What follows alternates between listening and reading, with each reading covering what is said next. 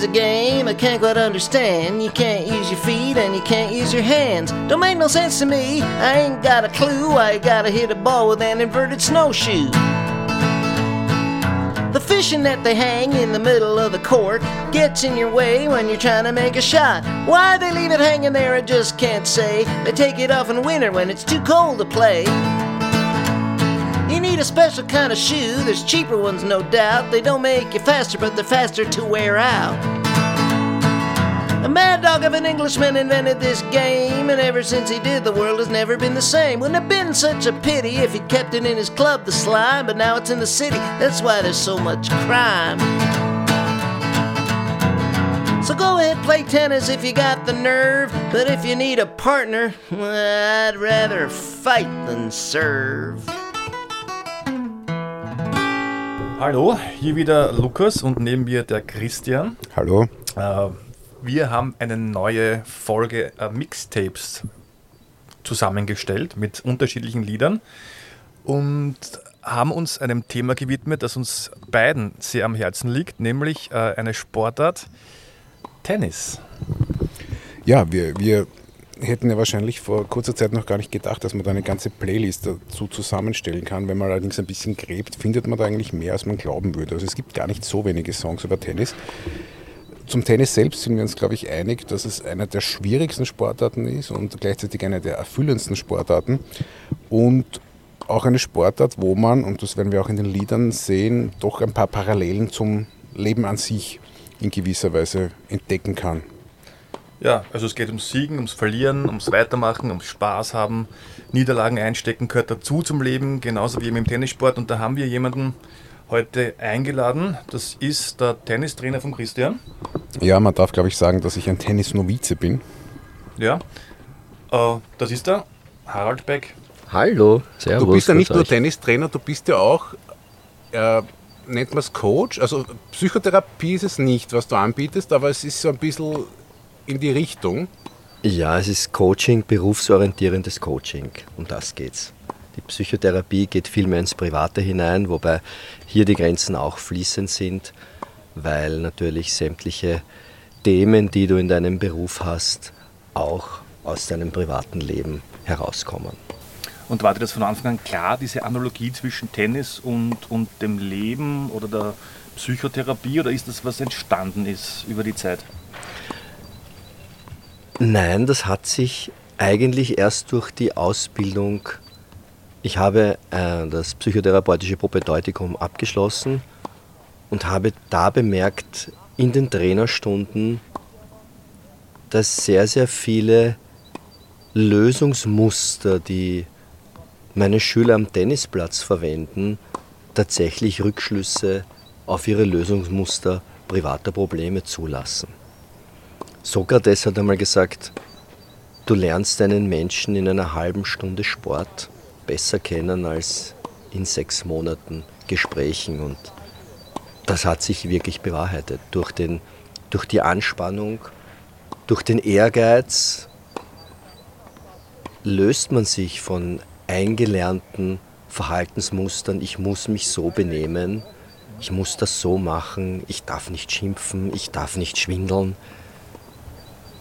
Und Menschen sind total ehrlich zu sich selber am Tennisplatz. Also da fehlt ein gewisser Filter, den man vielleicht sonst gelernt hat oder den man sonst einhalten muss. Genau, Mhm. richtig. Wa- Warum betreibst du diesen Sport seit mittlerweile, ich glaube, darf man das sagen, seit wie vielen Dekaden? Seit fast, seit fast 50 Ja. Jahren. Seit fast 50 Jahren. Warum bleibst du diesem Sport so lange treu? Weil es jeden Tag eine neue Herausforderung darstellt. Es ist derartig komplex und vielschichtig, Tennis zu spielen.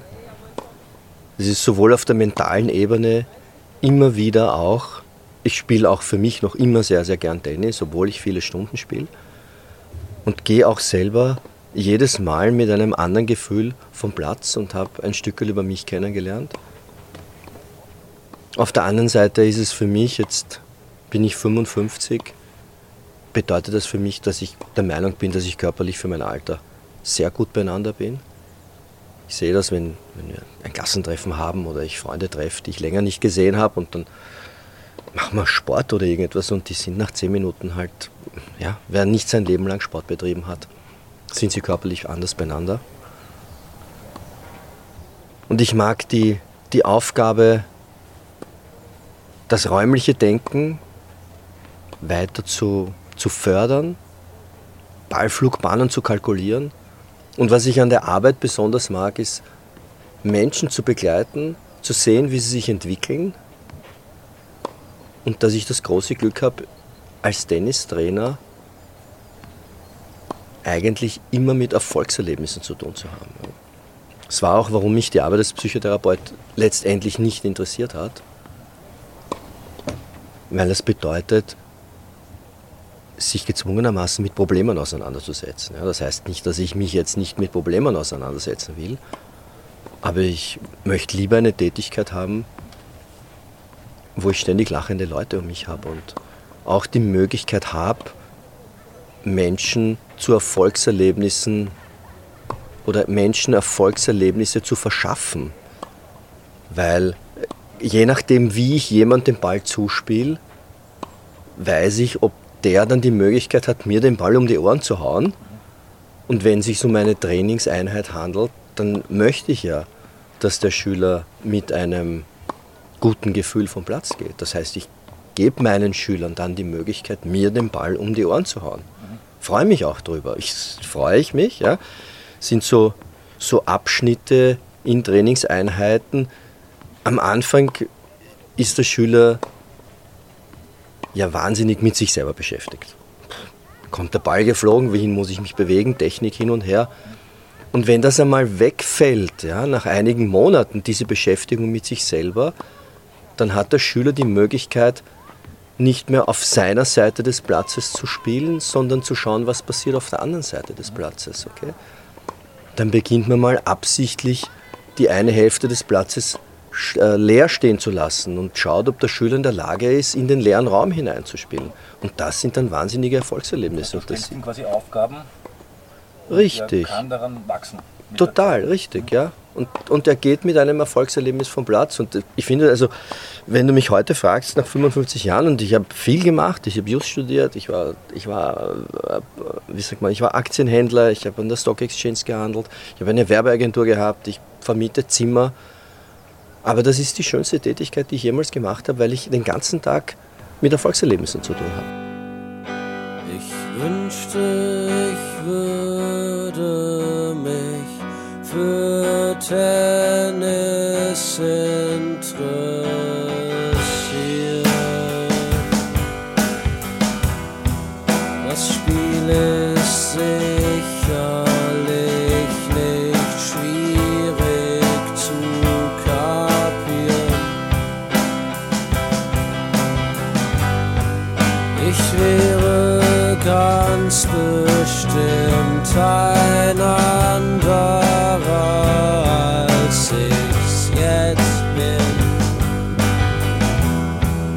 Es wäre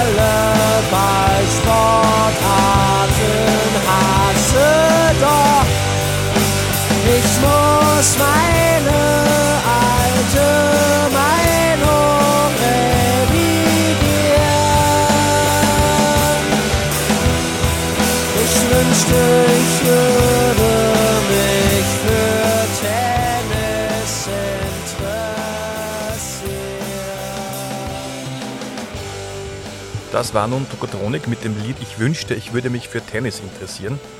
Und wir haben beim drüber sprechen herausgefunden, dass wir unterschiedliche Interpretationsansätze haben, was das Lied betrifft. Ich bin ja der Meinung, dass der, der Sänger das eher ironisch meint und sich eigentlich nicht dafür interessiert und auch nicht dafür interessieren will. Ich glaube, dass das gar nicht so ähm, tennisabwertend gemeint ist, dieses Lied, sondern es ist, glaube ich, ein, ein, ein, ein ehrlicher Neid gegenüber den Leuten, die sowohl Tennis sich gerne im Fernsehen ansehen oder auch gerne selber Tennis spielen. Egal. Machen wir mal die These, dass, dass er sagt, das Spiel ist an sich nicht schwierig zu kapieren. Kann man jetzt natürlich so stehen lassen. Ich meine, man hat zwei Schläger, man muss halt den Ball ins andere Feld bringen und, und versuchen, dass der andere ihn nicht zurückbekommt, den Ball, indem man ihn gar nicht erreicht oder halt nach ins Netz schlägt.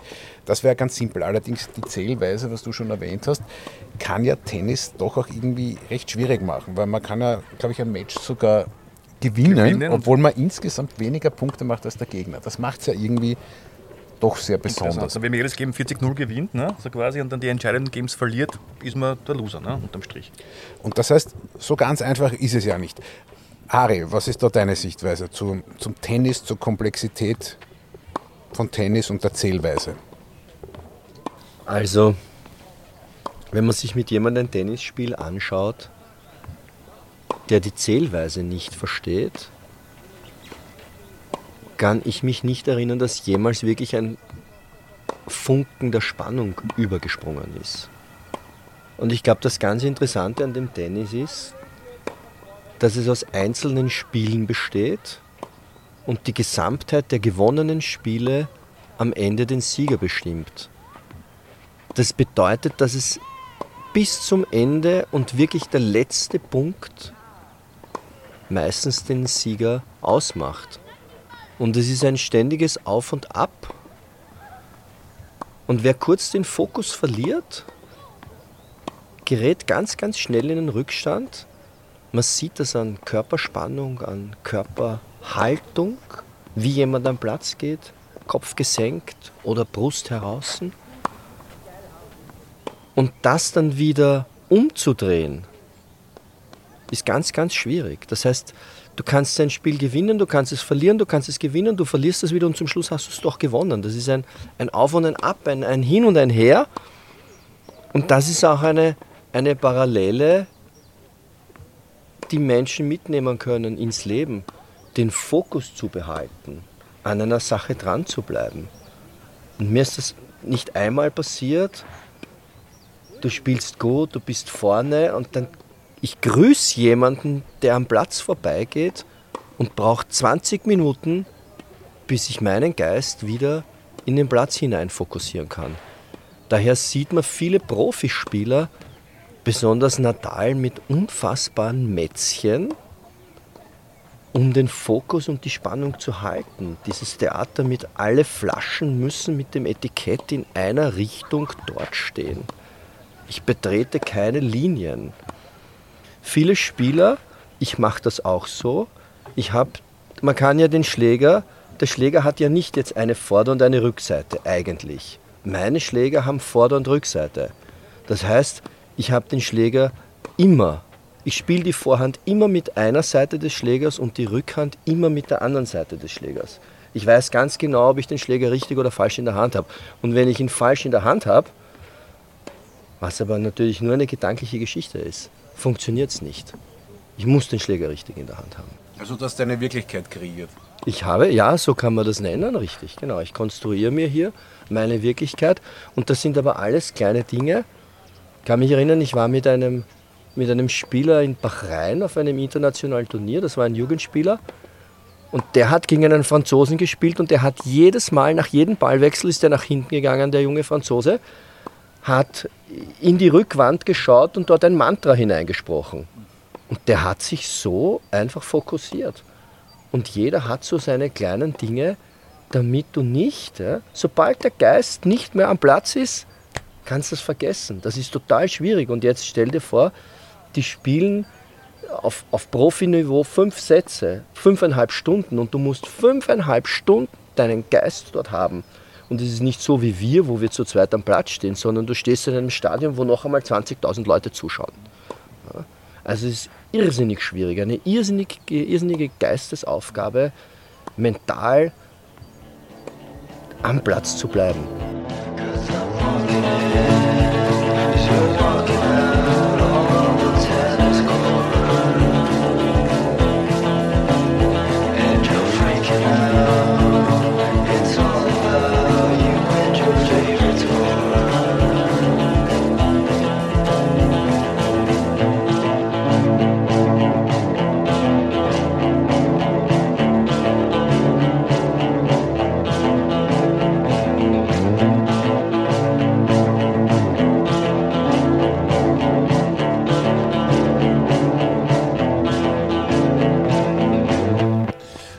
Weiters besteht auch die Frage nach einem Matchplan, äh, wie man sein Match gestaltet.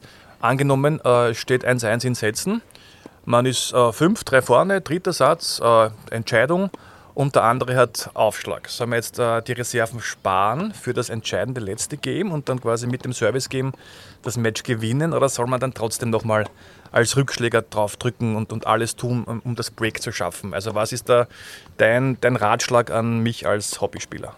Ähm, ich würde einem Hobbyspieler raten, nicht das Zepter aus der Hand zu geben.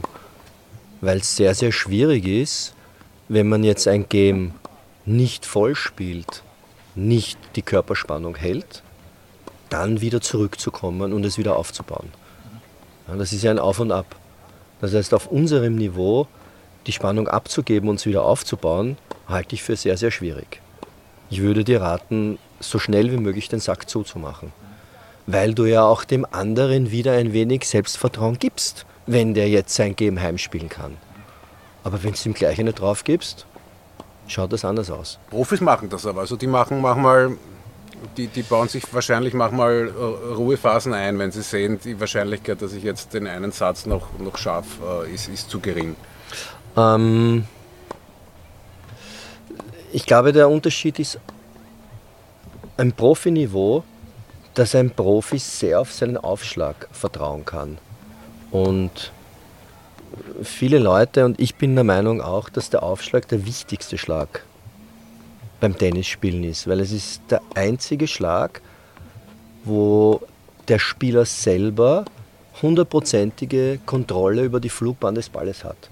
Das heißt, so wie ich mir den Ball aufwerf, so schlage ich auf. Da pfuscht mir kein anderer in meine Vorbereitung hinein. Das heißt, Profis haben einen wahnsinnig guten Aufschlag, trainieren den auch bis zum Abwinken und sind sich dessen bewusst. Auf unserem Niveau gibt es viele Leute, die mit dem Aufschlag eher hadern und froh sind, wenn sie nicht aufschlagen müssen.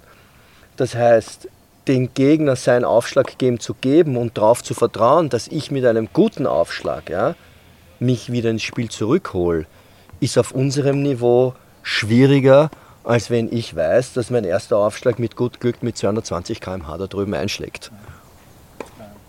Äh, meine eigene Beobachtung ist, dass äh, vor allem bei den Stars, bei den Profis, es manchmal sowas gibt wie den provokanten Schlag. Das ist dann oft ein, ein Schlag mit relativ viel Topspin, der hoch daherkommt, äh, der nicht motiviert wirkt, aber beim Gegner trotzdem was erzeugt, nämlich eine Art von Frustration, weil man den dann vielleicht ins Netz schießt oder so. Und das ist mir aufgefallen äh, letzte Woche beim ATP-Turnier in Rom war das. Ich glaube, da hat der der Rune äh, ein Game gespielt, hatte ständig so ein, ein provokantes, äh, unterschwelliges Lächeln auf den Lippen, als wäre es ihm wurscht. Und er hat ein, ein Game gespielt, also ein, ein Game als Rückschläger und hat jeden Ball unglaublich hoch, relativ leicht zurückgespielt. Und ich als Zuseher habe mir gedacht, dass, dass, das irgendwie provokant jetzt wirkt für den anderen Spieler. Und er hat dann das Break auch gemacht. Äh, also meine Frage an dich, gibt es beim Tennis sowas wie einen provokanten Schlag? Ähm, jetzt den provokanten Schlag per se würde ich nicht sagen, dass es gibt. Aber es gibt die Provokation zu versuchen, den anderen aus dem Rhythmus zu bringen. Und es gibt so Leute, die ihre Psychospiele auf Lager haben, denen es nur darum geht, dem anderen den Rhythmus zu nehmen, auch dann beim Seitenwechsel kleine Späße zu machen. Also mir ist das, es ist jetzt nicht lang her, ich habe einen sehr, sehr guten Freund, mit dem spiele ich lang Tennis und wir haben ein gutes Verhältnis und ich gewinne mit Mühe und Not einen Satz gegen ihn und wir sitzen am Bankerl und dann sagt er zu mir, sag, ist dir aufgefallen, dass du keinen einzigen Punkt selber gemacht hast? Und in drei Minuten war ich 0-3 hinten im zweiten Satz, weil ich fest davon überzeugt war, ich habe ja keinen Punkt selber gemacht bis das wieder weg war aus meinem Gedanken. Und ich weiß, wie mich der Oliver dann angegrinst hat. Der hat genau gewusst, was er dort deponiert hat mit diesem blöden Satz. Du hast keinen Punkt selber gemacht. Also das sind sehe ich eher als kleine Provokationen, ja, den anderen irgendwo rauszubringen aus seinem Fokus. Ja. Was natürlich eine ihre Provokation ist, wenn du jemanden direkt auf den Bauch schießt. Das gibt's schon. Ja. Also das ist, und dass du dann für dich emotional den Ball flach hältst und den nicht fragst, ob er irgendwo angesch angeschlagen ist. Ja. Wenn dir einer jetzt vier Meter gegenüber steht, der schaut in die Augen und zieht durch und schießt dir genau ins Gesicht. Das ist eine rechte Provokation. Got struck by the first volley of the war in the court. Never held my. Send him a wire, give him my best. This ammunition never rests. No one serves coffee, no one wakes up.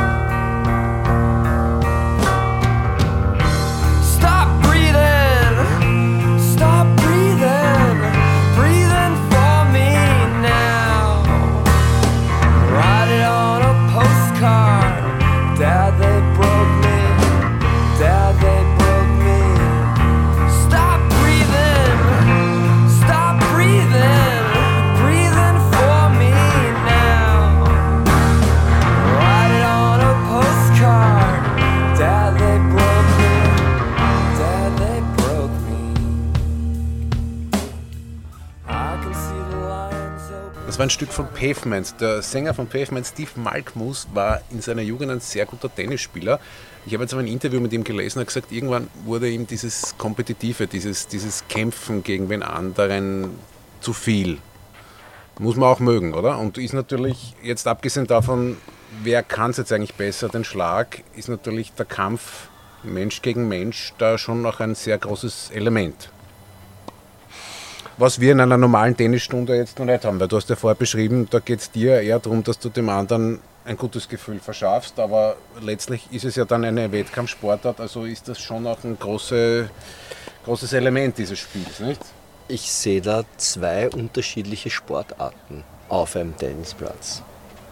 Das eine ist das Spiel miteinander und das andere ist das Spiel gegeneinander. Und aber das Spiel gegeneinander ist für Menschen, die es nicht gewohnt sind, das wird hochinteressant, weil wenn du miteinander spielst, sind viele Menschen am Platz locker, spielen ihre Schläge schön, aber kaum geht es darum, einen Punkt zu spielen, hat der Schläger plötzlich 20 Kilo und es funktioniert überhaupt nichts mehr. Und es ist sogar den Profis passiert. Das war, glaube ich, Australian Open, muss ein Finale gewesen sein, Dominik Thiem gegen Zverev. Und die sind im letzten Tiebreak beide da gestanden und haben Bälle zugeschupft wie Anfänger. Ja, das war während des Lockdowns, wo das Stadion leer war. Die haben sich den Ball zugeschupft. Das war legendär. Da hat sich keiner mehr getraut, auf den Ball drauf zu gehen. Ja, also auch denen passiert das noch, dass einfach dann die Hosen voll ist. Und das ist noch einmal eine neue Art des Sportes. Ja. Also ich bin, finde das irrsinnig wichtig, ja, wenn jemand halbwegs gelernt hat, Tennis zu spielen, sofort ins Kompetitive hineinzugehen, weil du lernst auch im kompetitiven Spiel ganz andere Seiten deiner Persönlichkeit kennen. Da sind wir noch wesentlich mehr bei dem Punkt, dass die angelernten Verhaltensmuster abgegeben werden, weil da geht es plötzlich um etwas. Ja. Meisterschaftsspielen, gerade Meisterschaftsspielen ist, ist, ich liebe es, Meisterschaftsspiele zuzusehen. Ja. Ich persönlich spiele nicht gern Meisterschaft. Also mit Meisterschaft meinst du jetzt so ähm, Amateurmeisterschaft? Ja, genau, da gibt es jetzt hier Landesliga und Kreisliga und, und dann gibt es Mannschaften, weiß Gott was, ja, und das gibt es auf jedem Niveau, also das gibt es überall. Und da siehst du, wie die Leute, da, fliegen die Schläger über den Platz, da wird geschimpft, da wird geschwindelt. Das ist großartig, ja, da wird Kampfgeist bewiesen und das, ich finde das irrsinnig schön. Ja. Was äh, auch passiert, leider sehe ich dann, und deshalb spiele ich nicht gern Meisterschaft, weil man auch über Grenzen drüber geht, die du im normalen Spiel, wenn man miteinander spielt oder auch mit seinem Freund ein Match spielt, dann tut es irgendwo weh oder man spürt, dass man müde wird, dann halte ich es für vernünftig zu sagen, okay, lassen wir es gut sein, machen wir noch ein paar Bälle und dann hören wir auf. Ja. Aber dieses Meisterschaftsspielen, mir kommt das immer so vor, wie wenn sich jemand am Wochenende einfach voll ansauft. Da ist es völlig wurscht. Ja. Und dann gehen sie hinaus verletzt und spielen weiter und dann muss ich noch das Doppel spielen und dann humpeln sie das Doppel auch noch durch und dann, dann tun sich die Leute wirklich weh. Also da muss man, glaube ich, auch, und das ist auch wiederum eine Frage, sich selber kennenzulernen und sich selber auch eine Grenze zu setzen und auch den Mannschaftskollegen zu sagen, Freunde, ich kann nicht mehr, es tut mir leid. Ja. Wir kommen zum nächsten Thema, äh, was Tennis betrifft, nämlich die Aggression, die, glaube ich, eine gewisse Rolle spielt. Und ich würde vorschlagen, wir fangen an mit dem Meister der Aggression und das war ja zu einem gewissen Grad John McEnroe? John McEnroe wahrscheinlich, oder? Ja, eindeutig. Wir haben jedenfalls dazu ein Lied gefunden von Dan Byrne. Das hatten wir vorher noch gar nicht erwähnt. Das ist der, der, der Sänger, der auch das Intro zur heutigen äh, Folge gesungen hat. Das ist ein Singer-Songwriter, der in, in New Mexico lebt der am laufenden Band Alben veröffentlicht, also ich glaube, hat mehr als 1000 Lieder mittlerweile veröffentlicht, wurde nie ganz erfolgreich, hat einen gewissen Bekanntheitsgrad in der Singer-Songwriter-Szene, äh, aber eben einen wirklichen Durchbruch hat er nie erreicht.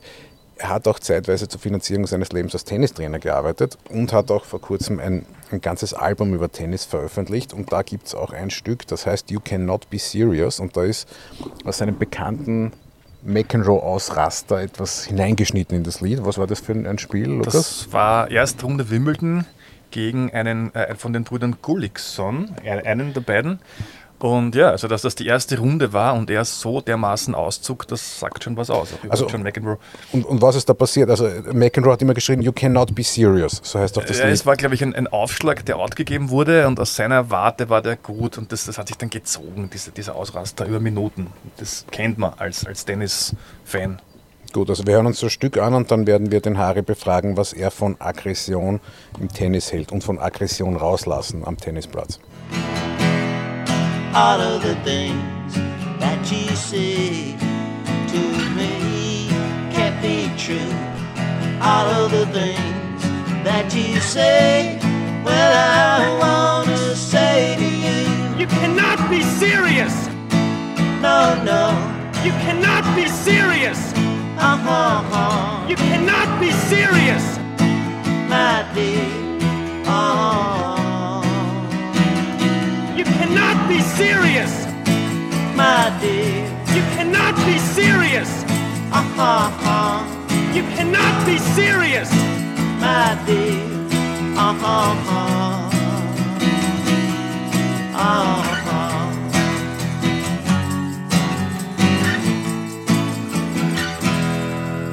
Ich persönlich halte das für nicht gut. Und du siehst auch, dass die meisten Profispieler aktuell ihre Emotionen sehr unter Kontrolle halten, weil du den Fokus verlierst. Es gibt ja im Moment gibt's eigentlich nur einen Spieler, der durch so etwas auffällt. Das ist Nick Kyrgios, der auch ein irrsinniger Lebemann ist und, und, und auch sonst, glaube ich, relativ wenig auslässt. Aber der wird's, bis dato hat es nicht geschafft, wirklich an die Weltspitze zu kommen. Ja, wenn man sagt, okay, ich meine, du bist einmal unter den besten 50, ist das schon einmal eine unfassbare Leistung. Und ich denke mal, die Leute haben, wenn du mal 50 oder 100 bist, hast du ein irrsinnig schönes Leben. Du reist um die ganze Welt. Du kannst dir in der Regel leisten, dass du prinzipiell Business Class fliegst, du bist in den besten Hotels, bist den ganzen Tag an der frischen Luft und spielst Tennis ja, und äh, wirst angehimmelt.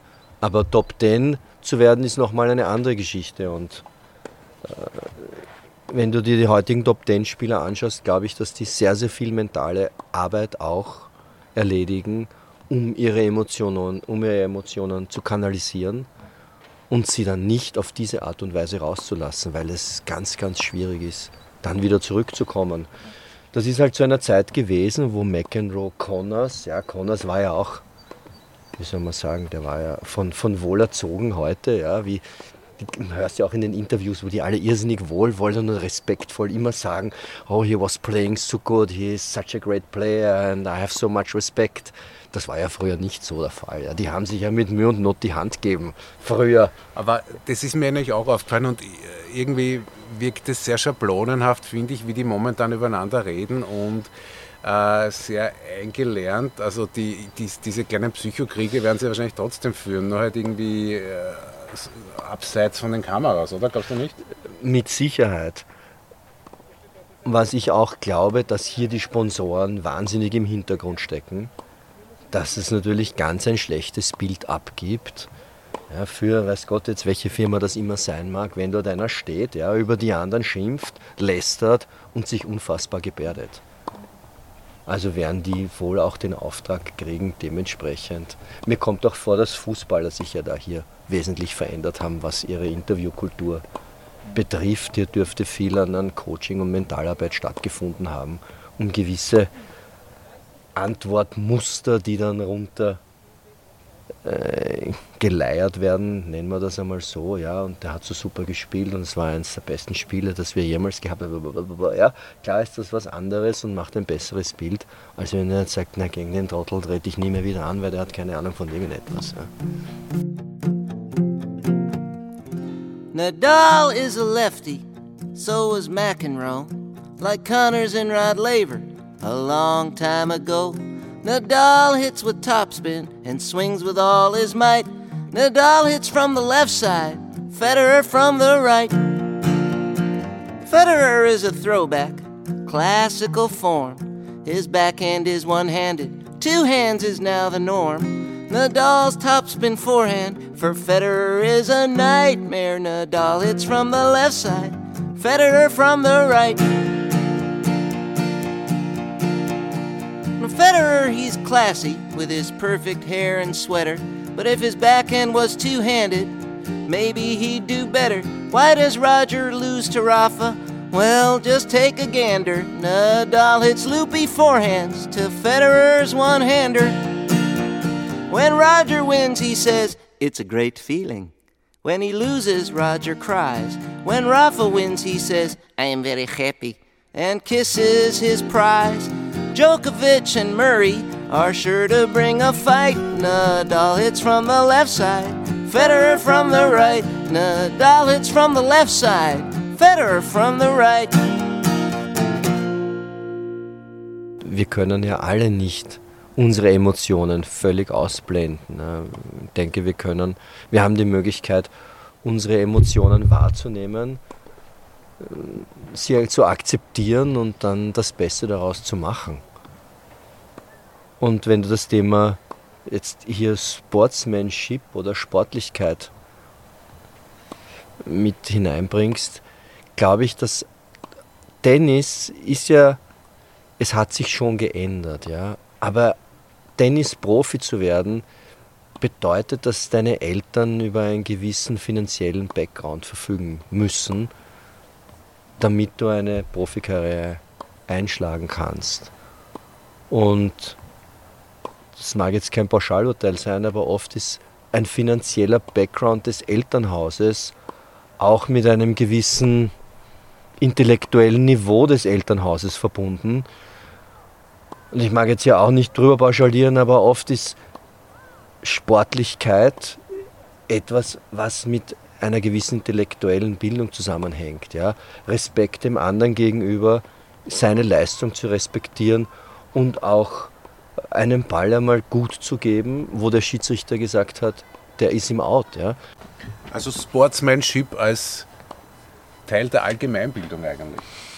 Ich finde, das ist der Respekt des anderen, dem anderen gegenüber, die Leistung des anderen zu respektieren. Ich meine, England ist die das Geburtsland des Tennisspiels und sich am Ende des Tennisspiels eine, die Hand zu geben. Das lernen die, bei mir die Kinder in der ersten Stunde, weil letztendlich kann ich keine Stunde Tennis spielen, wenn der da drüben nicht mir seine Aufmerksamkeit und seine Leistung geschenkt hat. Allein kann ich eine Stunde lang Aufschlag trainieren. Also ich bedanke mich dafür, dass der sich eine Stunde lang hingestellt hat und versucht hat, das Beste zu geben. Das ist ein, ein, irrsinnig wertvolles Geschenk dieses Menschen. Der hat mir eine Stunde geopfert. Der hat mir eine Stunde geschenkt.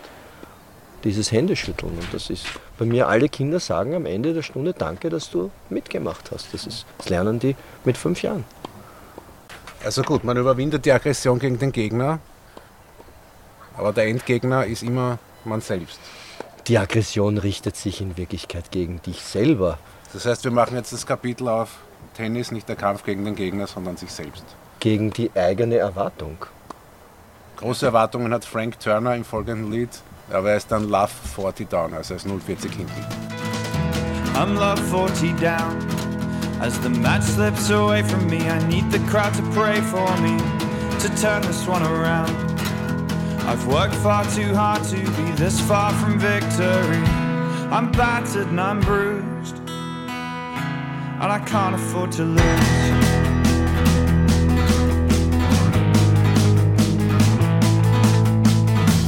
I'm love 40 down. As the day slips away from me, I have to say that honestly, I still haven't found the person who can take the strain of deuce and find his back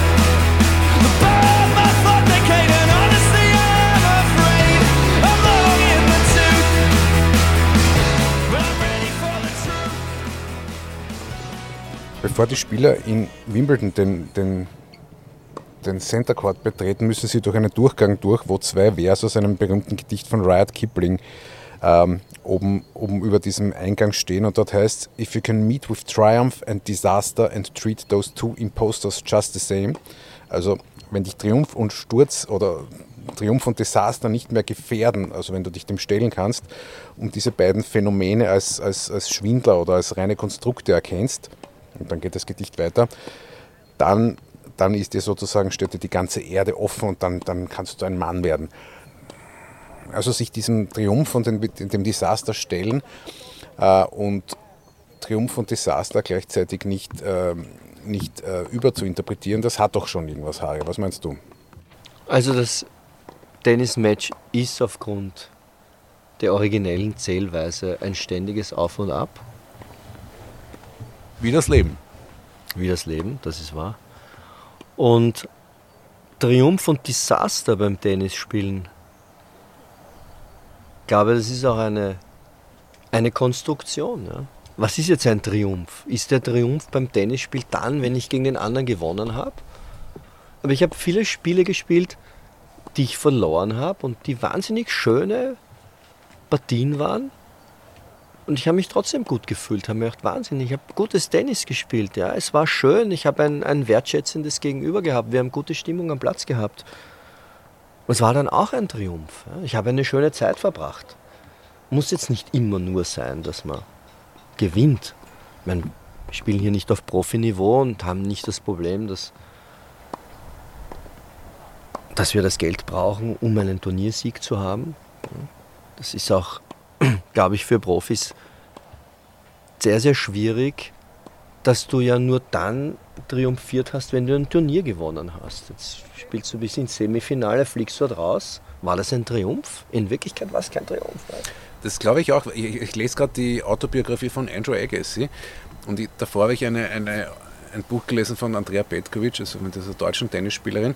Und was sich da durchzieht ist, äh, die haben eigentlich alle ein bisschen das Gefühl auf diesem Profiniveau, dass sie Loser sind. Weil wenn sie jetzt nicht gerade einen Run haben, dass sie sagen, ich, ich gewinne jetzt drei oder vier Monate alle Turniere, ja, dann gehen sie fast in jeder Woche als, als irgendwann als Verlierer vom Platz. Vielleicht dann nicht am Montag, aber dann halt am Samstag im Semifinale. Und sie sind nicht die, die gewonnen haben. Ja.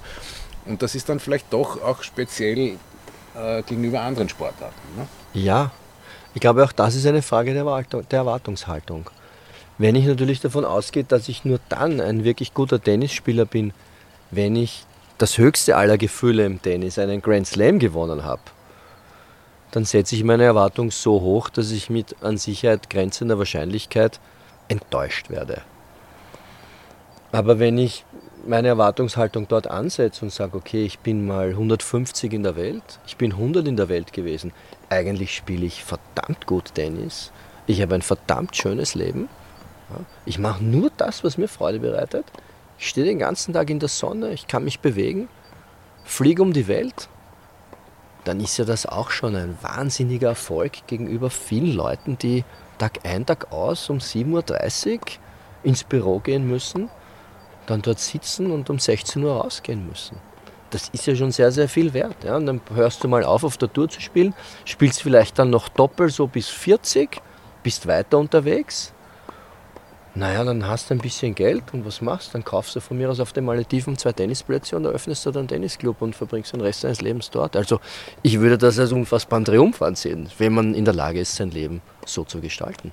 Ohne dass man jetzt den Grand Slam gewonnen hat oder, weiß ich nicht, Nummer eins der Welt war. Aber es hat natürlich die Gefahr, auch dieses Tennisspielen, äh, und das ist ja auch eine Gefahr im Leben. Also man kann ja da mit dem, was man hat, äh, zufrieden sein.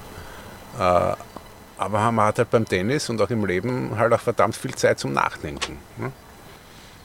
Und da, da, wenn man zu viel Zeit zum Nachdenken hat, ist es immer ein bisschen ein Problem. Ne?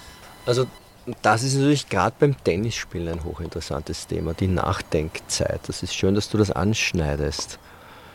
Also ich glaube, dass die, die effektive Spielzeit zwischen 25 und 30 Prozent der verbrachten Zeit am Tennisplatz beinhaltet. Den Rest der Zeit bist du mit Bälle sammeln, warten, dass der andere aufschlägt, Platz wechseln, was trinken und weiß Gott was beschäftigt. Und glaube, Steve DeShazer hat gesagt, wer viel, zum Nach wer viel Zeit zum Nachdenken hat, der wird viele Probleme finden. Und das ist natürlich ein irres Problem beim Tennisspielen, dass du unfassbar viel Zeit hast. Ja, wenn du 90 Minuten Fußball spielst, bist du A nicht auf dich allein gestellt, das ist noch eine andere interessante Komponente. Und B musst du 90 Minuten lang nachrennen, musst du 90 Minuten lang rennen. Das heißt, äh, du wirst nicht viel Zeit haben nachzudenken. Und da kannst du natürlich ständig nachdenken. Und jetzt ist es interessant zu beobachten, wie Menschen mit sich selber umgehen. Siehst du, der spielt einen Ballwechsel, acht, neun Bälle schön, der zehnte Ball ist im Netz und was macht er? Sagt er, du Trottel, kannst du nicht einmal den Ball gescheit spielen? Und meine Frage ist dann immer, was war mit den neun Bällen davor, die du schön gespielt hast? Warum fokussierst du jetzt auf den letzten, den du logischerweise, weil dein Energie- und Kraftniveau abnimmt, irgendwann wirst du den Ball verschlagen. Das ist Teil des Spiels und des Sports. Warum fokussierst du auf das und nicht auf die neuen Bälle, die du vorher perfekt gespielt hast? Das ist gewissermaßen das, das negative Verhältnis zwischen Selbst 1 und Selbst 2. Lukas, du hast mir das Ja, du hast da ein Buch jetzt- dazu gelesen. Da kann ich jetzt herumgescheiteln. Ich habe da ein Buch gelesen von einem äh, amerikanischen Tennistrainer und der hat sehr stark unterschieden zwischen einem sogenannten Selbst 1 und Selbst 2. Und das Selbst 1, das ist, das ist der Körper, das sind die Muskeln, das sind die Knochen, die Sehnen, die sich äh, gegen den Ball stellen, also rein körperlich. Und Selbst 2, das ist sozusagen die Stimme im Kopf, die ständig bewertet, bekrittelt. Und er sagt eben, das ist gesellschaftlich so, äh, fast nie lobt. Ja? Also eben nur das, das Kritische sieht. Und deswegen kann sich Selbst 1 nicht verbessern. Und er sagt, das Optimale wäre, dass dieses Selbst 1 und Selbst 2 aufgehoben wird, beziehungsweise 1 wird. Also so eine Art Meditation, wo diese Bewertung, diese ständige Bewertung wegfällt. Und meine Frage jetzt an dich, äh, siehst du das auch so? Ist das eine Herausforderung am, am Tennissport, dass man nicht ständig, gerade in der Matchsituation, das Schlechte sieht und herumnörgelt, sondern sich auch mal mit dem Guten beschäftigt? Und meine Frage an dich, äh, spielt das bei dir im Tennistraining auch eine Rolle, dass du sozusagen mit deinen äh, ja, Kunden das besprichst, wie man sich selbst bewertet, dass man auch mal das Gute sieht und nicht immer nur herumnörgelt? Ähm, Tennistraining wird ab einem gewissen Punkt, wer länger mit mir trainiert, auch eine Art Beziehung, die, mit, die man miteinander eingeht. Und je besser man sich kennenlernt, desto mehr traue ich mich dann, auch auf solche Sachen der Persönlichkeit einzugehen in Gesprächen. Ja. Und dann kommen solche Themen. Das ist natürlich auch eine Frage der Sensibilität, inwieweit sich der, der Schüler auch darauf einlässt. Und, und wer beginnt Tennis zu spielen, ist sich selten dieser Aspekte bewusst, aber mit, einem, mit einer gewissen Sensibilität gehen wir auf das ein und sagen, ja, warum machst du das? Warum schimpfst du dich? Und ich stelle dann manchmal die Frage, du, wie löst du das Problem draußen? Wie gehst du mit dir selber um? Wie gehst du mit einer Niederlage? Wie gehst du mit einem Unvermögen im wirklichen Leben um? Und zu 90 Prozent ist es genau dasselbe. Daher ist der Fokus auf, ich habe neun Punkte, schlecht, neun Punkte gut gespielt und einen schlecht gespielt, ja, ist für viele Leute auch ein Beispiel dafür, wie sie draußen mit sich selber umgehen, mit ihren Erfolgen oder ihren Misserfolgen. Pretty soon I'll be getting on my first plane.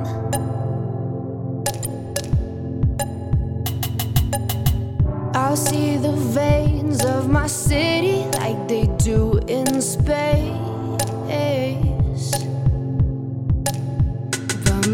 Head's filling up fast with the wicked games up in flames. How can I fuck with the fun again when I'm knowing?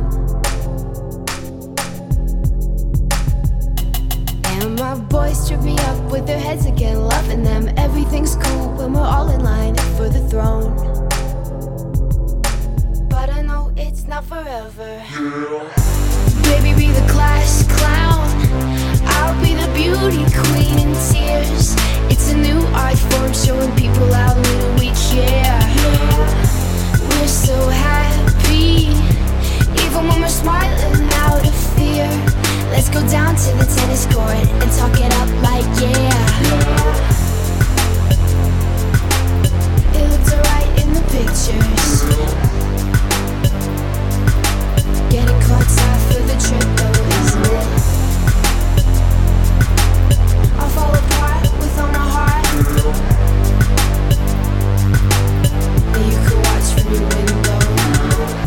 Roger Federer hat mal gesagt, I have two lives and all the problems I might have, I feel like I dropped them once I step on the match court. Also er kann sozusagen alle Sorgen vergessen, wenn er mal am Tennisplatz ist. Und jetzt haben wir eher nur über, das, das, über die Schwierigkeiten beim Denken im Tennis gesprochen, aber umgekehrt hat man ja auch das möglich, die Möglichkeit in einer Tennisstunde, dass man eben total in die Zone kommt und alles andere bis auf das Spiel und das Ball berechnen und, und, und das Antizipieren des, dessen, was der, was der Gegner als nächstes macht, dass man alles andere und damit auch alle anderen Sorgen und Probleme für die Zeit des Tennisspielens vergisst. Ich habe mit Anfang 30 eine Freundin gehabt, die eine buddhistische Erziehung genossen hat. Und nachdem die Beziehung zu Ende gegangen ist, habe ich das, was alle Männer gemacht machen, habe ich mich nachher mit dem beschäftigt, was sie beschäftigt hat. Und bin in das buddhistische Zentrum am Fleischmarkt gegangen und habe dort begonnen, mich mit diesen Lehren auseinanderzusetzen. Und in all den Meditationen ist es immer darum gegangen, gedankenfrei zu sein. Was unfassbar schwierig ist, nicht zu denken. In dem Moment, wo du sagst, denke nicht, dann denke ich schon wieder darüber nach, dass ich nicht denken soll. Und ich sehe am Tennisplatz die Möglichkeit, gedankenfrei zu sein, wesentlich einfacher, als sich jetzt in ein Retreat zurückzuziehen und dort gedankenfrei zu sein, weil du durch die Aufgabe, die dir gestellt wird, die Ballflugbahn zu berechnen, du bist mit dir selber beschäftigt, du musst laufen, du schwitzt, du willst den Ball erwischen, bist du gedankenfrei und kannst oft die Sachen, die dich die ganze Zeit, den ganzen Tag beschäftigt haben, kannst du draußen lassen. Gelingt nicht immer. Merkt das schon. Dann kommen Schüler mit einem stressigen Tag, der nimmt das alles mit rein. Die Stunde kannst du vergessen. Aber wenn die Sachen draußen bleiben, ist es eine wertvolle Stunde. Also ist es, glaube ich, diesen meditativen Zustand der Gedankenfreiheit zu erlangen, einfach am Tennisplatz. Weil du halt beschäftigt bist ja, und nicht denkst. Durch, durch dass du abgelenkt bist, kannst du es schaffen, eine Stunde lang zumindest die Probleme des Alltages draußen zu lassen. Und oft ist es dann so, wenn du es eine Stunde lang nicht bearbeitet hast, kannst du es reflektieren und denkst dir nachher, naja, so arg war es eigentlich nicht. Und es hilft dir. Also mir geht so.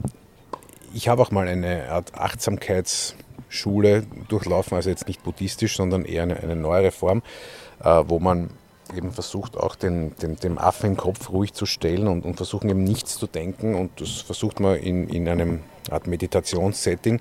Und das gelingt halt manchmal besser, manchmal schlechter. Meistens gelingt es sehr schlecht, weil die Gedanken halt immer kommen.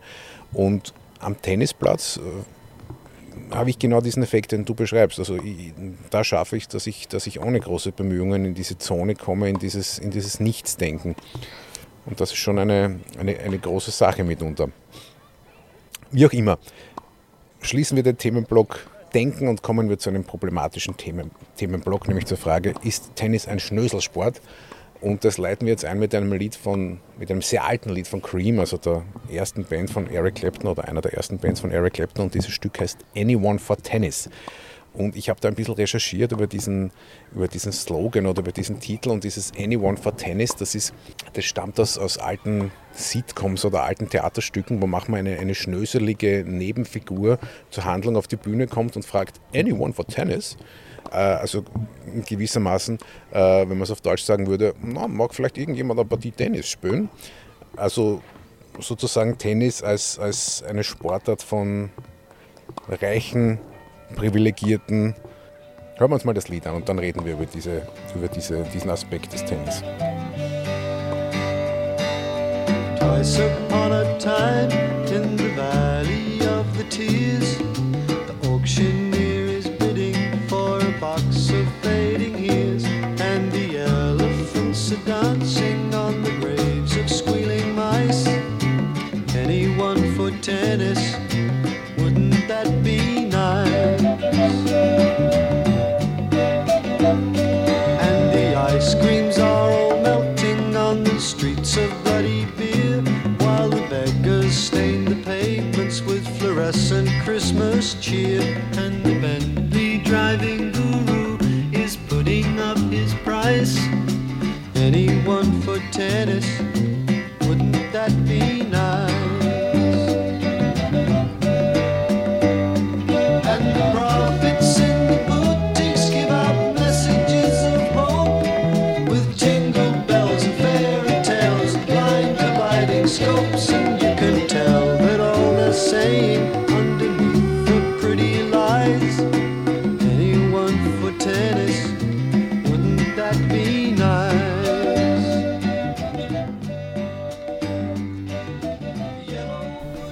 Glaube, dass die,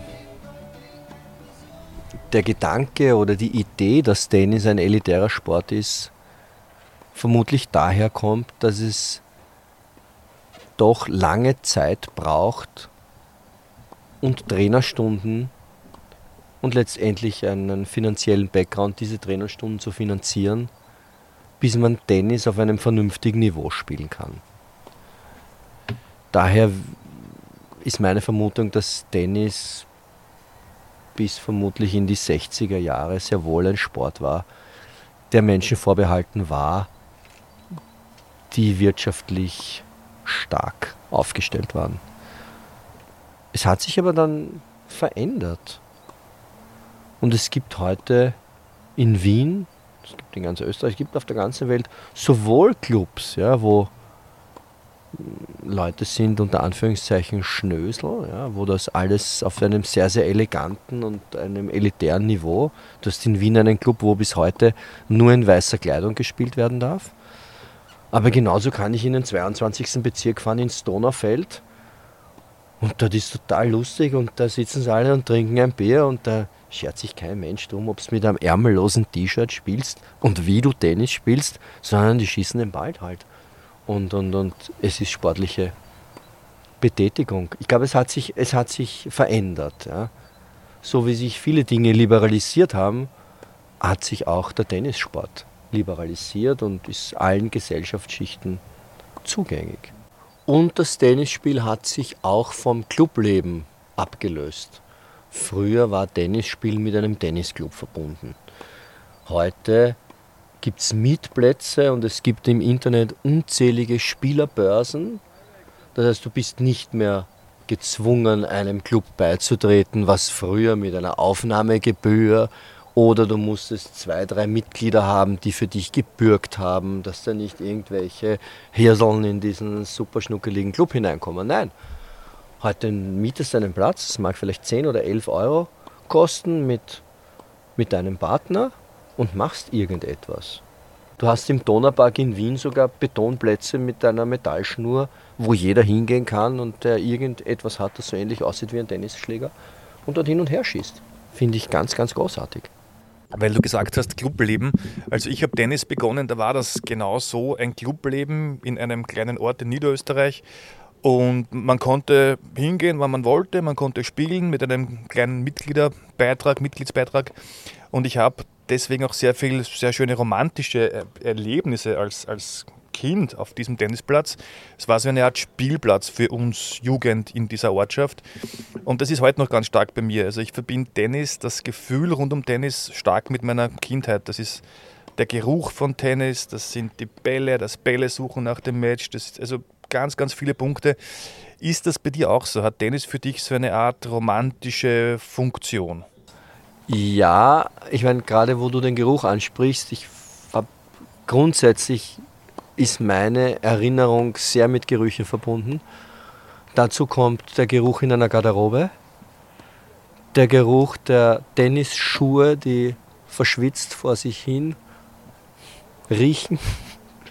Und was bei mir noch dazu kommt, ist äh, saure Wurst. Okay. Hat mit Tennis zu tun. Also ein, ein Buffet und äh, das ist mittlerweile schwierig zu finden, weil der klassische Toast Hawaii und die saure Wurst nicht mehr State of the Art sind. Heute gibt es dann eher ein Rap oder so etwas, aber ich genieße das total, wenn ich in, in solche authentischen Clubs komme, wo ein Buffet ist und der Platzmeister ist gleichzeitig der Koch und der hat eine saure Wurst dort. Also das ist für mich auf jeden Fall, muss das sein und top ist dann ein Stück, ein bisschen Kernöl drüber. Dann, dann bin ich total in meiner Kindheit drinnen. Nein, aber es war generell dieses Gefühl, du bist irgendwo bei einem Club dabei und du kannst spielen, wann du willst. Das war das, das, das Schöne an der Geschichte. Also Ja. du schaust runter, ist der Platz frei, Genau. man ruft wen an. Es wird Spielplatz. Ja, also so bin ich auch aufgewachsen in Wirklichkeit. Das war, meine Mutter musste arbeiten, weil wir, mein Vater sich nicht, also sich getrennt hat. Und damit ich nicht auf blöde Gedanken komme, ist die Mutter auf die Idee gekommen, mich in einen Tennisclub einzuschreiben. Und ich habe das große Glück, dass ich in Wirklichkeit jeden Sommer am Tennisplatz verbringe seit 50 Jahren. Und wir hatten dort auch, das hat sich, das hat sich, finde ich, ein wenig geändert, zumindest im städtischen Raum, dass wir in unserer Kindheit eine Gruppe von, was werden wir gewesen sein, acht, acht, zehn Kinder, die jeden Tag am Tennisplatz sich getroffen haben. Und es war im Prater, wir haben unsere Radeln gehabt, wir sind auf die Donau rübergefahren, auf die Donauinsel. Wir haben Spiele erfunden am Tennisplatz. Und was ich dadurch mitgenommen habe, ja, ich hätte auch nicht mein Leben lang Tennis spielen müssen. Das finde ich total wertvoll, wenn man Kindern Tennis beibringt. Ja, und das ist ein, ein Fokus, den ich habe, wenn Kinder bei mir beginnen, Tennis zu spielen. Sie lernen, mit einem Ball umzugehen. Ja. Weil das ja dann völlig wurscht ist, ob jemand dann im fortgeschrittenen Alter Basketball spielt, Golf spielt, Fußball spielt, Handball spielt, Volleyball spielt. Wer einmal Ballflugbahn berechnen kann, hat sich einen irrsinnigen Wert in seinem Leben geschaffen.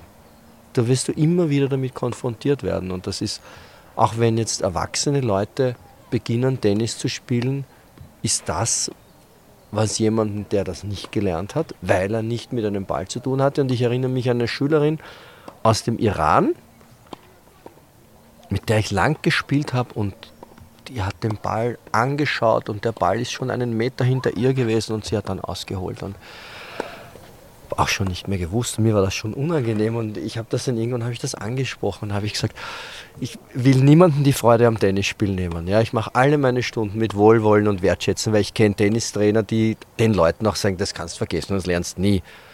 Jeder lernt irgendetwas und jeder nimmt etwas mit. Und da habe ich das angesprochen. Ich gesagt, das ist wirklich schwierig. Und dann hat sie gesagt, sie weiß das. Ja. So wie sie aufgewachsen ist, war es in ihrer Kultur verboten, dass Frauen Sport betreiben. Und sie hat überhaupt keine Ahnung, was mit diesem blöden Ball ist. Und für sie ist das eine Herausforderung, einmal das zu lernen. Und das hat gedauert. Ja? Und dann hat die mal ohne Schläger ganz, ganz viele Übungen. Wir sind stundenlang am Platz gestanden, haben nicht mit dem Schläger gespielt. Wir haben mit Basketball gespielt, wir haben mit Volleyball gespielt, wir haben mit Tischtennisbällen gespielt, um zu lernen, ja, dieser Ball ist schon ein ganz ein besonderes Ding. Ganz was Wertvolles. Und letztendlich hat sie gelernt, halbwegs die Ballflugbahn zu berechnen und ihren Körper koordinativ darauf abzustimmen und ist in ihren Möglichkeiten so sehe ich das immer. Jeder gibt das Beste innerhalb seiner Möglichkeiten. Hat sie sich eine neue Welt erschaffen und das, glaube ich, ist, worum es geht.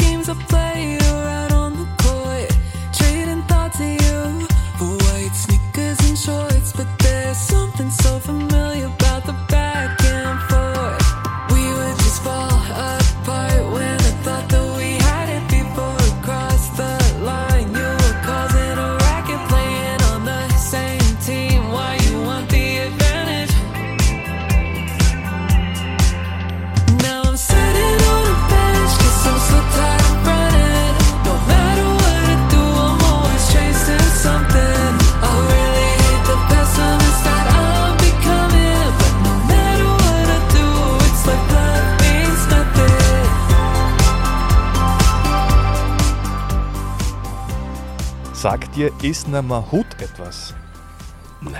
Das Spiel, das Spiel von John Isner gegen Nicolas Mahut aus 2010. Achso, John Isner. Zumindest der Spieler sagt mir was, aber ihr werdet mir jetzt. Ein Aufschlagwunder.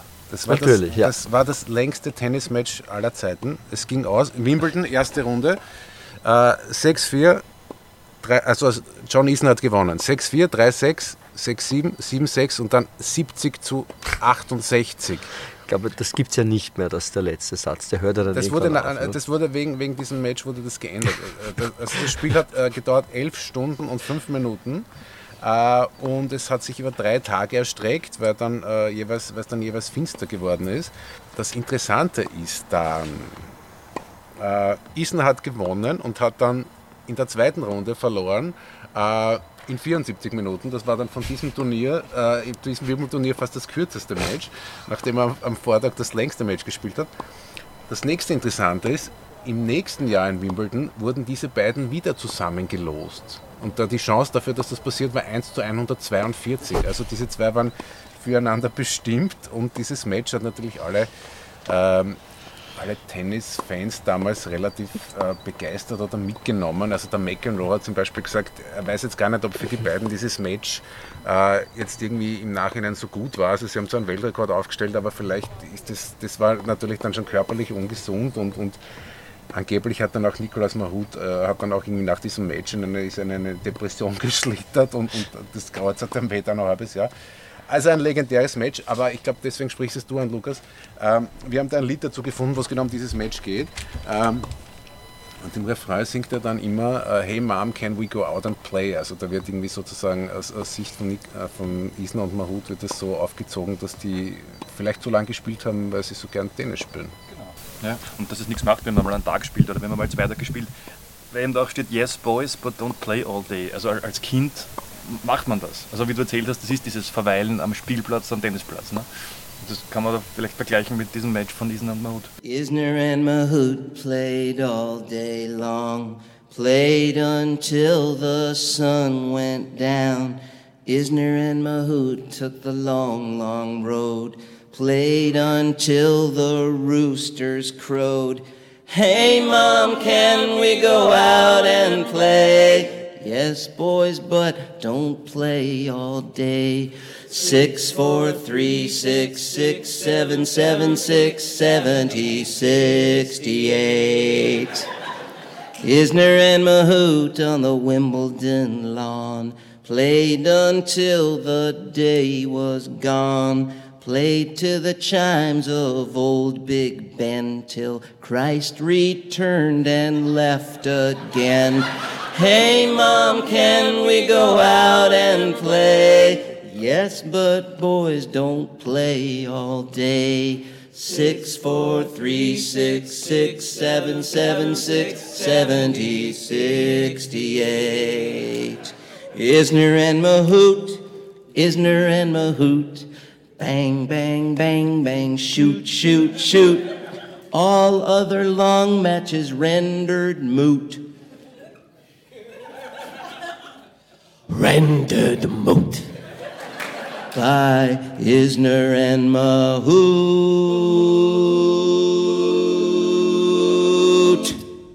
Isner and Mahout played three days straight. The ball boys canceled all their dates. Who won, who lost, don't matter, that's the truth. Unless your name is Isner or Mahout. Hey mom, can we go out and play? Yes, boys, but don't play all day. Six, four, three, six, six, seven, seven, six, seventy, sixty-eight. Six, four, three, six, six, seven, seven, six, seventy, sixty-eight.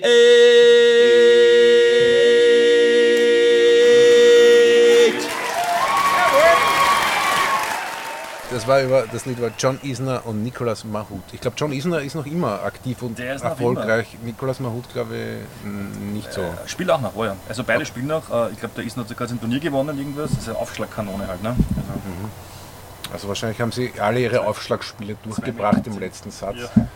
dass es dann 70 Games wurden. genau. Naja, dann, dann ähm, Themenblock äh, Profitennis. Harry, hast du eigentlich so echte, echte, echte Heroes? Ich meine, wir haben schon ein paar Tennisspieler erwähnt, aber äh, hat es da so, so Spieler gegeben, wo du sagst, die, die liebst du noch immer oder die hast du als Kind verfolgt oder jetzt? Äh, In meiner Jugend war das Ivan Lendl, der völlig unnahbar war, irrsinnig eiskalt war und ich auch, wie ich Ballbub in der Stadthalle war mit geschätzten 13 oder 14 Jahren, was ein unfassbares Erlebnis war, Ballbub in der Stadthalle sein zu dürfen. Da hat es dann eine kleine Nebenhalle gegeben und da ist der Lendl gestanden und hat Aufschlagtraining gemacht und ich habe dazu meine Nase in die Halle hineingesteckt und der dürfte einen günstigen Moment gehabt haben und hat gesagt, ich darf mich dorthin stellen. Ich habe das Ganze ohne schwere Verletzung überlebt und habe den aber auch immer sehr, wie soll man sagen, hab, war begeistert von seinem Spiel. Habe auch lang diesen Schläger gespielt, den Adidas GTX 2000, glaube ich, hat er geheißen. Arthur Ashe aus anderen Gründen, weil Arthur Ashe als, als erster farbiger Tennisspieler natürlich die Welt geöffnet hat. Pete Sampras, einfach ein irrsinnig guter Spieler, wahnsinnig toll. Und zum Schluss war es äh, das Spiel von Roger Federer. Das war. Und von den Damen ist es natürlich die Frau, die das Damentennis eigentlich auf ein Profiniveau gebracht hat und hier sozial wahnsinnig viel gemacht hat. Das war Billie Jean King, die aus einem belächelten, weiß ich nicht, Herumgeschupfe von Damen, die halt in kurzen Röckchen herumgelaufen sind. Wobei ich glaube, dass das optische Element noch immer einen Stellenwert im Tennisspiel hat. Das mag jetzt sexistisch sein, aber es ist einfach so. Aber auch beim Herrentennis ist zu beobachten, dass die Ausstatter sehr wohl Rücksicht nehmen, die Persönlichkeit des Spielers. Ja. Nadal hat immer besonders enge T-Shirts bekommen und auch die Shorts von Nadal sind extrem eng gewesen um seine wahnsinnig muskulösen Oberschenkel. Ärmellose T-Shirts hat Nadal auch salonfähig gemacht mit diesen ihren Oberarmen. Federer ist immer irrsinnig elegant, das ist wie, wie ein Smoking, oder? Alle Trainingsanzüge von Federer haben ausgesehen wie ein Smoking. Nehmen die Ausstatter total Rücksicht, die Persönlichkeit zu unterstreichen und, und Damen-Tennis hat schon auch einen optischen Stellenwert. Ja. Die Tenniskleider sind klein und eng. Auch Ist- sportlich natürlich. Ist so, ja, na, es ist so, ja, es gehört dazu. Ja. Es ist, es, ich finde auch, dass grundsätzlich ein, es ist ja total schön anzusehen, ein Tenniscourt von oben, ein schöner blauer Court, wo, wo zwei Spieler in bunter Kleidung zu sehen sind. Das ist schon ein sehr optischer und ästhetischer Sport. Also Billie Jean King hat irrsinnig viel getan fürs Damen-Tennis. Und ich habe Monika Seles eigentlich auch gemocht, auch aufgrund ihrer originellen Art und Weise und ihrer hohen Geräuschkulisse beim Spiel. Und natürlich dann auch mein Respekt für das, was damals passiert ist, weil Monika Seles ist ja, äh, ist ja ein Attentat auf, ausgeübt worden am, am Center Court auf Monika Seles, was das Ende ihrer Karriere war.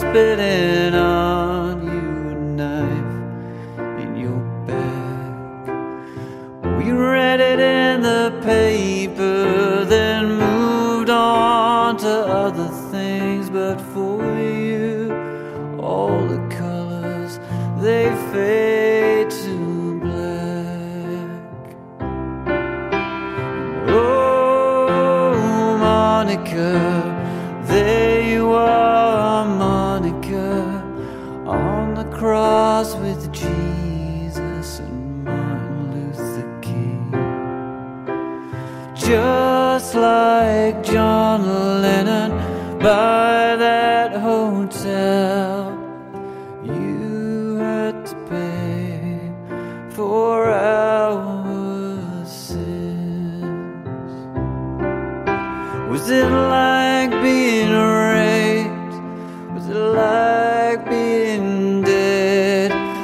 bad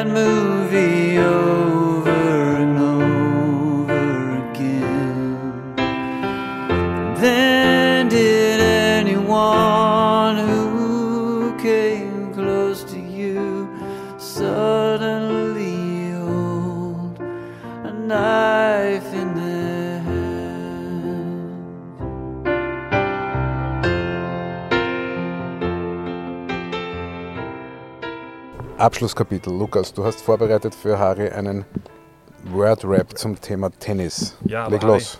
keine Angst, du musst jetzt nicht rappen da mit mir. Du kannst dir auch Zeit lassen für die Antworten. Ähm, erste Frage, ein Klassiker. John McEnroe oder Björn Borg? Björn Borg. Eleganz und eine, eine andere Art des Stils. Ja, das war äh, super 70er Jahre. Frotté-Schweißband am Kopf, legendär, lange Haare, ja, einfach cool. Und Björn Borg, ich habe äh, ein, ein halbes Jahr auf Ibiza trainiert und der Sohn von Björn Borg ist zur Akademie gekommen, hat dort trainiert und Björn Borg ist einfach ein cooler Typ. Das gleiche bezogen auf Österreich, Thomas Muster oder Horst Skoff? Äh, schwierige Frage. Horst Skoff, unfassbarer Lebemann, der letztendlich auch äh, ein, ein, ein, ein, wie soll man sagen, ein Ende gefunden hat in einem SM-Club in Berlin, wenn ich mich richtig erinnere. Ich Legend- Hamburg. Oder Hamburg. Legendäre Geschichte, Monte Carlo, es kommen zwei weiße Rolls-Royce. Die machen die Türe vom ersten auf, da sind nur Tennisschläger drin und die machen die Türe vom zweiten auf, Horst Skoff steigt aus. Thomas Muster, wahnsinnige Kampfmaschine, unfassbares Training, irrsinnig willensstark. Das sind zwei, zwei Gegenpole gewesen. Ja. Der eine der Künstler, der andere der Roboter. Also daher habe ich für beide irrsinnigen Respekt. Lob oder Passierball? Ähm, Lob. Der Lob ist der elegantere Schlag und hält das Spiel am Leben und gibt dem anderen die Chance, nach hinten zu laufen und weiterzuspielen. Das heißt, wenn ich zuschaue, sehe ich lieber einen Lob. Kurze 80er Tennishose oder Muskelshirt oder beides? Ähm, kurze Hose, da bin ich jetzt wieder in dieser Björn Borg-Geschichte drinnen. Äh, wobei Björn Borg hat, glaube ich, mit Fila oder LS gespielt. Da denke ich jetzt eher an die Dakini-Sachen John McEnroe in diesen kleinen, super süßen Höschen mit den irrsinnig engen T-Shirts und hohlen Stutzen. Nein, also da bin ich noch in dieser Geschichte drin und ja, genau.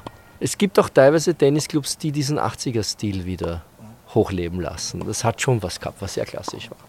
Kondition oder Kraft? Tennis ist ein Sport, das sowohl beide Komponenten und zu Kraft hast du dann hier dann auch noch Schnellkraft. Du brauchst beides. Es funktioniert nicht nur mit einem. Kann ich dir auch ganz schwierig eine Präferenz sagen. Allerdings, ich habe lieber Krafttraining als Konditionstraining. Wann sollte man den Doppelpartner wechseln? Es ist so, wie wenn man seinen Ehepartner wechseln sollte, vielleicht. Also nie. Wenn's Man muss sich ein Versprechen geben, für immer zusammen zu bleiben und das muss man halten. Ja, ich glaube, ein, beim Doppel ist es wichtig, dass beide wissen, dass sie ein Team sind. Ja. Ich sehe manchmal Doppel, wo vier Einzelspieler am Platz sind. Und wenn du mit deinem Doppelpartner eine gute Energie hast und jemand findest, der einen ähnlichen, ein ähnliches Weltbild hat wie du, ja, dann wechsel ihn nicht. Aber ich glaube, es ist eine Partnerschaft, die man aufbaut. Ja. Eine schwierige Frage. Meine Antwort darauf ist eigentlich klar, aber deine interessiert mich jetzt mehr. Das Service von unten im Match. Underarm-Service. Großartige Geschichte. Legendär. Michael Chunk gegen Ivan Ivan Lendl. Legendäres Spiel. Und Chunk, das war das erste Mal, wo ich das wirklich wahrgenommen habe.